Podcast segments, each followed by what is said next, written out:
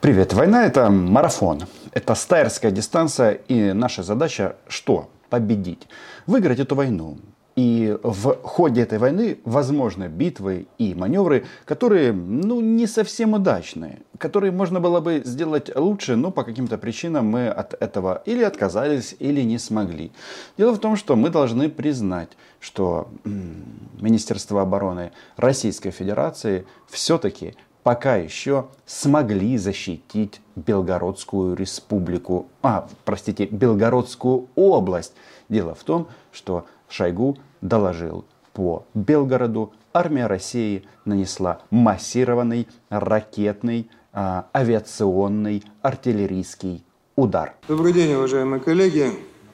Вначале несколько слов об очередной террористической акции киевского режима против мирного населения.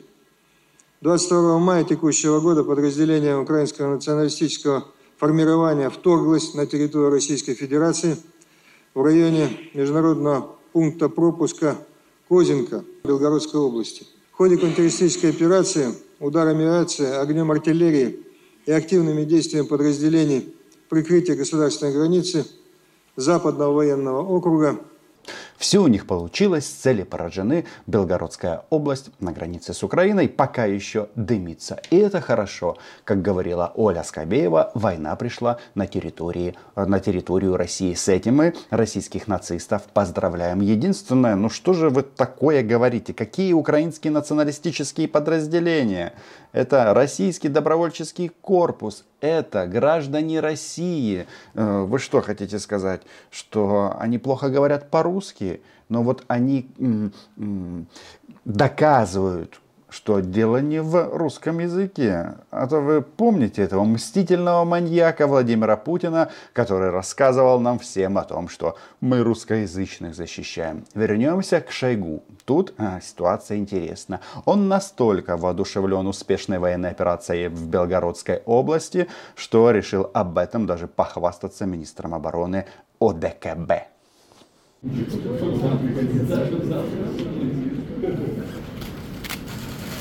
Заметили, как смотрит на этого товарища? Но ну, а больше всего в шоке Хренин. Это тот человек, э, который обещал или заверял военное руководство Украины, что через территорию Беларуси армия России не зайдет. Она зашла и проклят будет а, и Лукашенко, и, соответственно, Хренин. Но вы заметили, как он смотрит на Шойгу. Нифига себе, у вас спецоперация. Знали бы мы, что вы такие мудаки, мы, конечно, бы ни в коем случае не вмешались бы в войну на стороне Российской Федерации. Но, как говорится, поздно.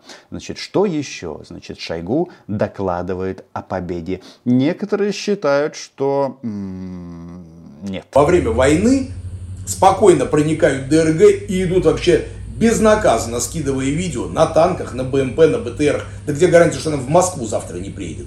Но, Прямая дорога. если она приедет на Рублевку, это ДРГ, тогда хоть кто-то взбодрится.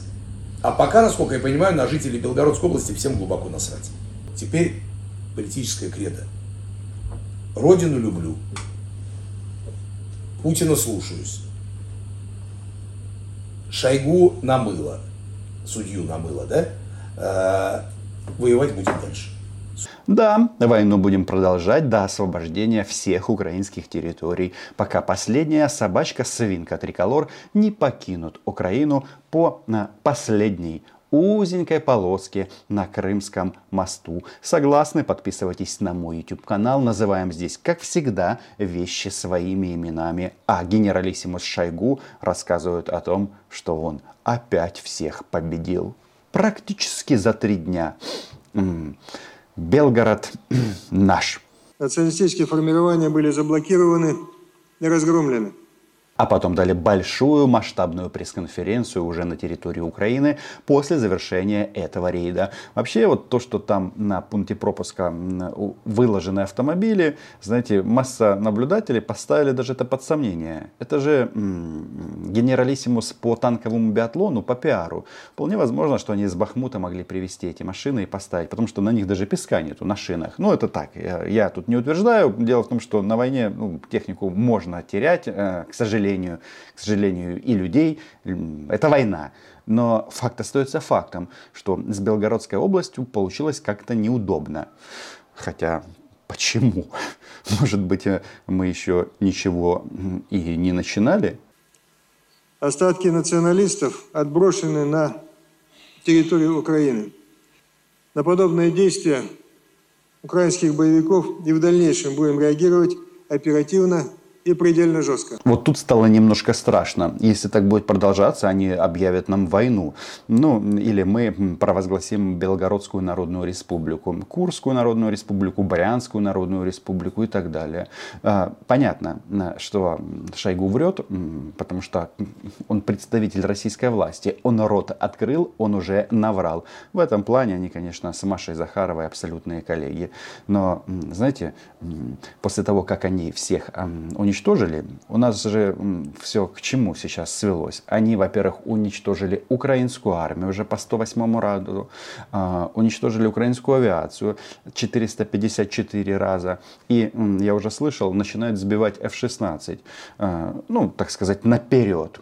Генерал Коношенков работает нон-стоп. Но по поводу этого рейда есть и другое мнение. Оно не менее интересно, просто поразительно паническая, реакция была абсолютно неадекватная. То есть прошло несколько часов, пока начало появляться какое-то организованное сопротивление. Да? Если бы мы ставили более глубокую цель операции, в данном случае, мы бы могли дойти и до Белгорода. У нас не было такой задачи. А сейчас начинали стрелять сильно на вас?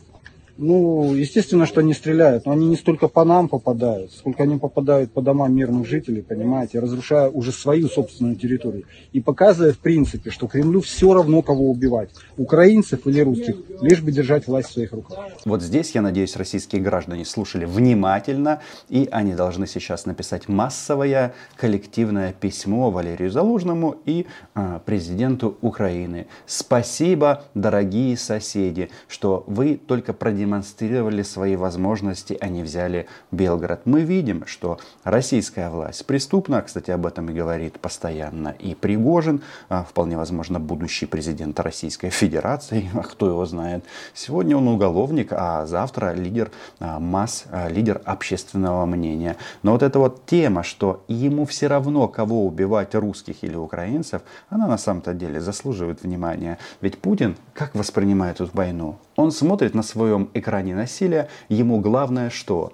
Чтобы кого-то убивали и при этом происходила инкассация. Да, заметьте, пока Кремль дистанцируется от войны, почему-то, да, говорят, что это все к Шойгу, в генеральный штаб, это не наша парафия. Мы, э, мы, мы войны не касаемся. Только я хочу опять же напомнить, что 24 февраля 2022 года э, товарищ маньяк в бункере, конечно же, заявил следующее. Я принял решение начать специальную военную операцию. И вот Белгород ему вообще не интересен. Заметьте, сколько прошло времени, а по поводу Белгородской области Путин не сказал ни одного слова. Что же это такое? Ну это просто ужас. Так вот вопрос, чем занимается Путин?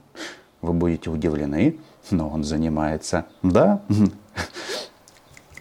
бабки Инкассация. Наши э, оппоненты по поводу энергетического кризиса в Европе, ну, я хочу еще раз вспомнить о том, что кто виноват в этом. Да, кризис был, сейчас, слава богу, цены там приближаются к экономически обоснованным на энергоносители. Но кто виноват в том, что произошло? Северный поток-1 э, Северный поток 1 взорвали, Северный поток-2 не открыли, э, э маршрут Ямал-Европа газовый через Польшу. Польша закрыла. Мы что ли закрыли? Они же закрыли. Значит, две нитки газопровода через э, Украину. Украина одну из них закрыла. А Владимира Путина вместо войны интересует газ. Да, он когда-то был оптовым торговцем газа, а теперь ему дали по губам газовой трубой, а потом ее взорвали. Он здесь включает дурака, делает вид, что ничего не понимает. Белгородская область горит, а он думает о газе. Это же прекрасно. И насчет одной нитки, которую закрыла Украина. Ну чего ж ты, мстительный маньяк, об этом не сказал. Я исправлю эту ситуацию. То о газе и о войне не хочешь думать, будем думать о газе. Так вот, одна из ниток закрыта, потому что а, вход э, трубы проходит э, через Луганскую область, которая Российская Федерация оккупировала. И теперь все. Это значит, э, что сделал Путин? Он взял, стал перед долиной, снял штаны и отрезал себе одно яйцо. Для того, чтобы показать, что он э, этот все еще стерх. Извините за такое натуралистическое сравнение, но маньяк, ну что сделаешь? Так вот, э, нет, о Белгороде он не заговорил. Его интересует газ и а, как это, а, инкассация, сейчас, сейчас, сейчас, сейчас Владимир Владимирович нам все объяснит. Не мы же это сделали. Кстати говоря, по второй нитке мы же поставляем газ в Европу, а Украина, несмотря на то, что называет нас агрессором, благополучно кассирует деньги за транзит мы все свои обязательства выполняем. Вот так вот, дорогие россияне. Вы отправляете своих мужиков в мясные штурмы, а Владимир Путин продолжает выполнять свои обязательства по транзиту. У нас действует контракт «Качай или плати». Даже если вы не качаете, вы платите нам миллиарды долларов. Нас хотели тут упрекнуть в том, что Украина получает деньги из Российской Федерации. Но простите, товарищи, мы бендеровцы и, как говорит Оля Скобеева, очень плохие люди, которых нужно убивать. То, соответственно, раз так такой расклад, то не удивляйтесь, что у нас нет никаких моральных принципов. Мы еще и репарации с вашей стороны будем брать. Вообще у нас не будет никаких и моральных каких-то там а, бурлений или каких-то там проблем с этим. Вы за все заплатите. Но вопрос в чем? А, получается, что вы, вы спонсируете, как вы говорите, киевский режим? Путин спонсирует киевский режим, а вы отправляетесь на смерть. Если еще посмотреть на карту, то открою вот теперь вообще военную тайну. Значит, российский газ до сих пор, да, по одной ветке, ветке по территории Украины идет куда? Куда? Ой, в страны НАТО.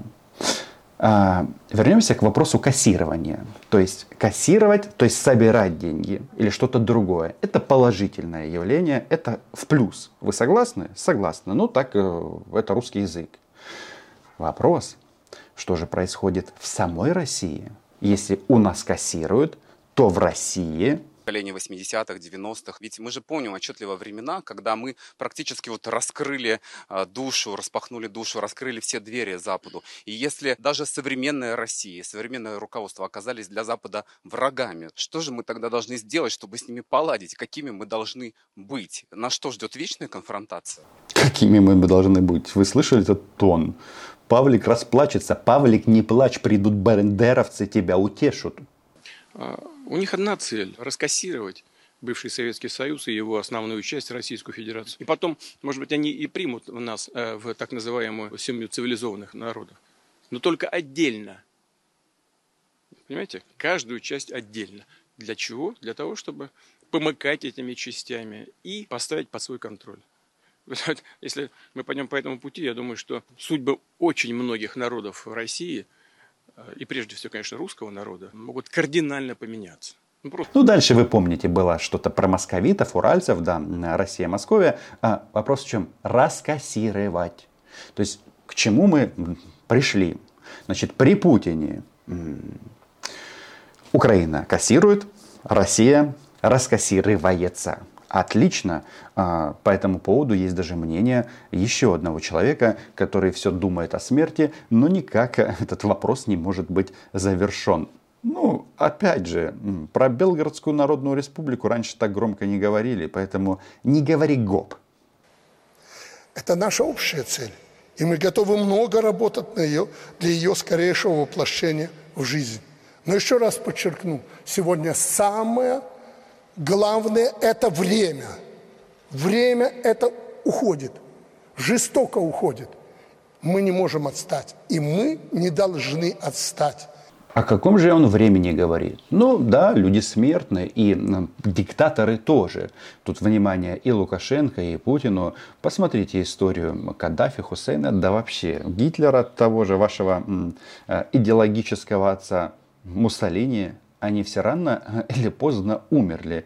Причем э, тоже спешили, э, не очень хотели на тот свет, но кто же их а, будет спрашивать. Время, да? Пригожин говорит о том, что вот они тут э, мясную, мясной штурм организовали, бахмутская мясорубка, а время важно.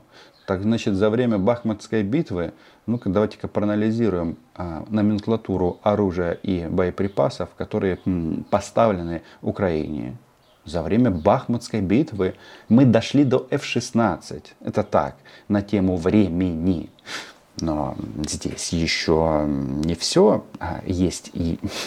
Тут давно мы не показывали этого большого специалиста по она такая тупая, что она даже ни кассированием, ни раскассированием не занимается, но пока еще Путину верна. Потому что э, разрушительная логика пронизала всю международную деятельность, к сожалению. Благодаря политике Запада на Украине созданы идеальные полевые условия для отработки новых видов вооружений, стратегии и тактики ведения гибридных войн. Сегодня военный бизнес западных стран переживает просто невиданный бум.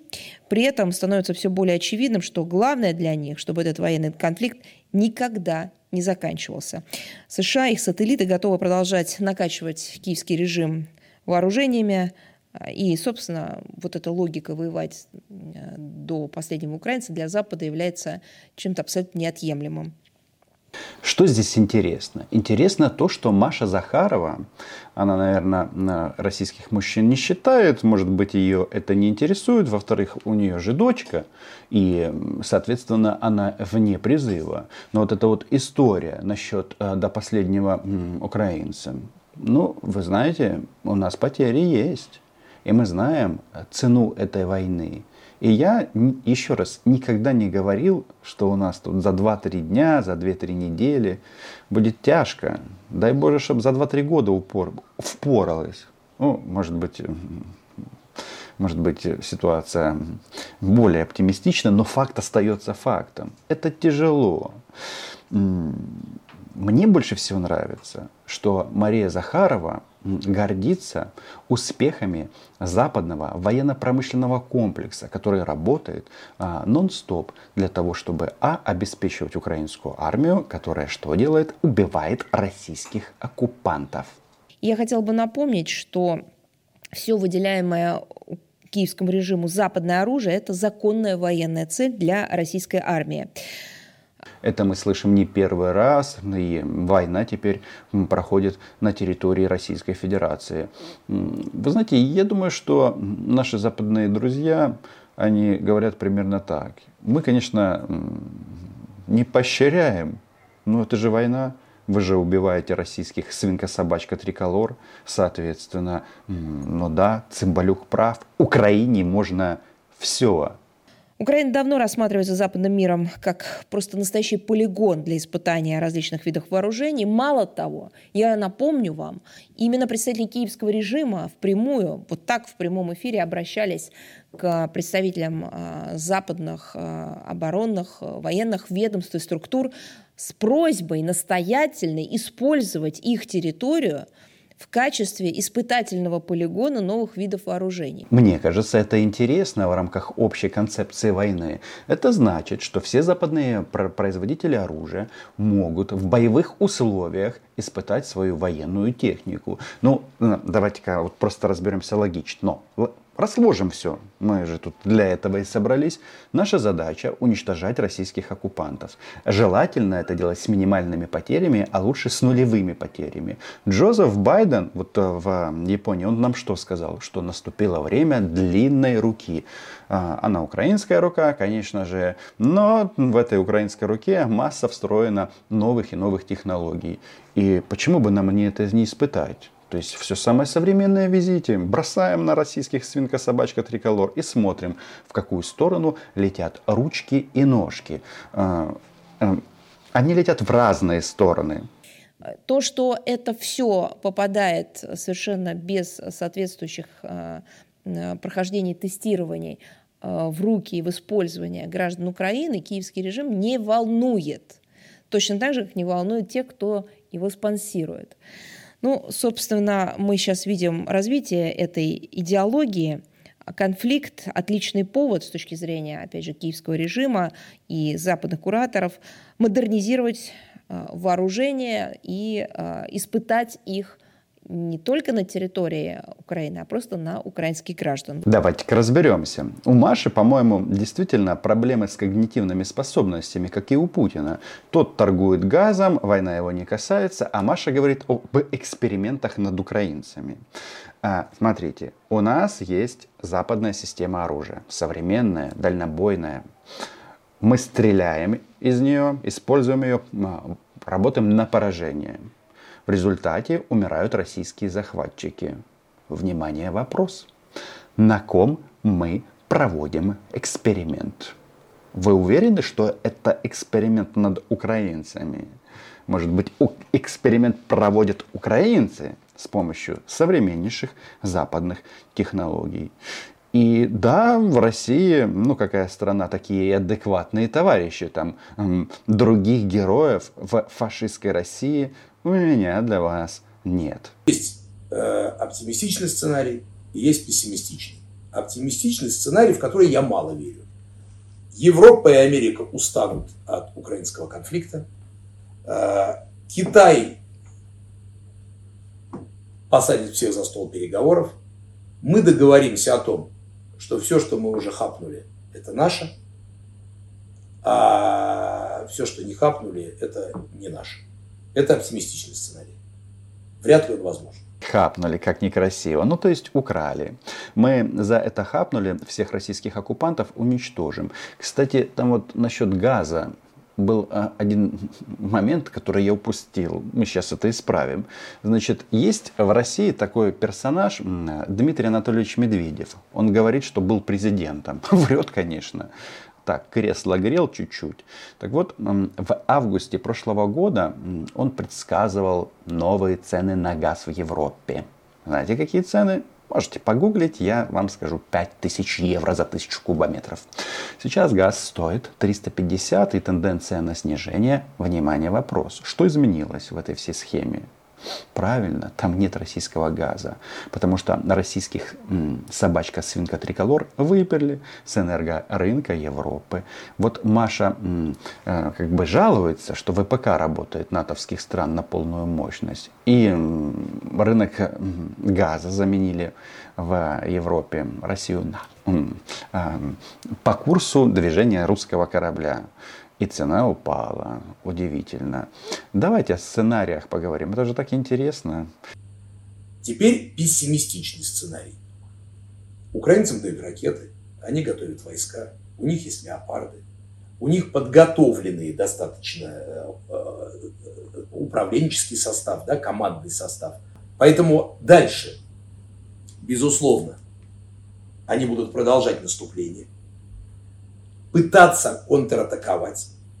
Возможно, это контрнаступление, как уже раньше говорил, оно где-то случится успешным, а в Артемовске они уже активно лазят по флангам. И дальше они будут пытаться отрезать сам Артемовск, уйти вглубь, на Дебальцево, в сторону Луганска. Они будут восстановить э, границы, э, грубо говоря, до 2014 года. И это легко может случиться. Они будут атаковать Крым, будут пытаться взорвать Крымский мост, отсечь пути снабжения. И, вероятнее всего, для нас сценарий не будет хорошим. Так кто проводит эксперимент в данном случае? Может быть, Владимир Путин проводит эксперимент на тему, а насколько россияне терпилы. Может быть, дело в этом? Ну, так как, как бараны идти на смерть, это поразительно. То есть мы тут не будем э, никому апеллировать, подумайте, вы же люди или антилюди, жизнь одна и бла-бла-бла. Нет, мы будем уничтожать, и об этом, кстати, говорит и Пригожин. Нет, он там говорит, что войну надо продолжать, из России надо делать Северную Корею, эм, детей российской элиты на фронт, чтобы они перестали эпилировать попы. Ну, в общем, целый набор вот этих вот э, тезисов, которые так хорошо заходят в народные массы. Ну а далее прекратить строить э, дороги, мосты, стеклянные здания и все пустить на войну. Но раз война это ошибка. Что-то мне подсказывает, что, знаете, я не знаю, когда закончится война. Ну, или мы их всех убьем, Или они в один прекрасный момент поумнеют, заберут свои пожитки и отправятся на Рублевку. Кстати, туда нас уже товарищ Пригожин, нашу армию, приглашал. Такое впечатление, что у нас местами совпадают цели. Берите власть в свои руки. Нам с вами легче договориться. Ну, и в любом случае все подписывайтесь на мой YouTube канал. У нас здесь откровенно, у нас тут честно. Мы просто называем вещи своими именами. Но и самое главное, россияне это уже понимают. Немножко были проблемы с аналитическими способностями, но уже прошло. Понимают они, что Украина была, є і буде. А Путина заставим съесть в тюрьме, в камере копию карты 17 века. До зустрічі. Кстати, на этой карте Украина есть. А вот Россия... Пока.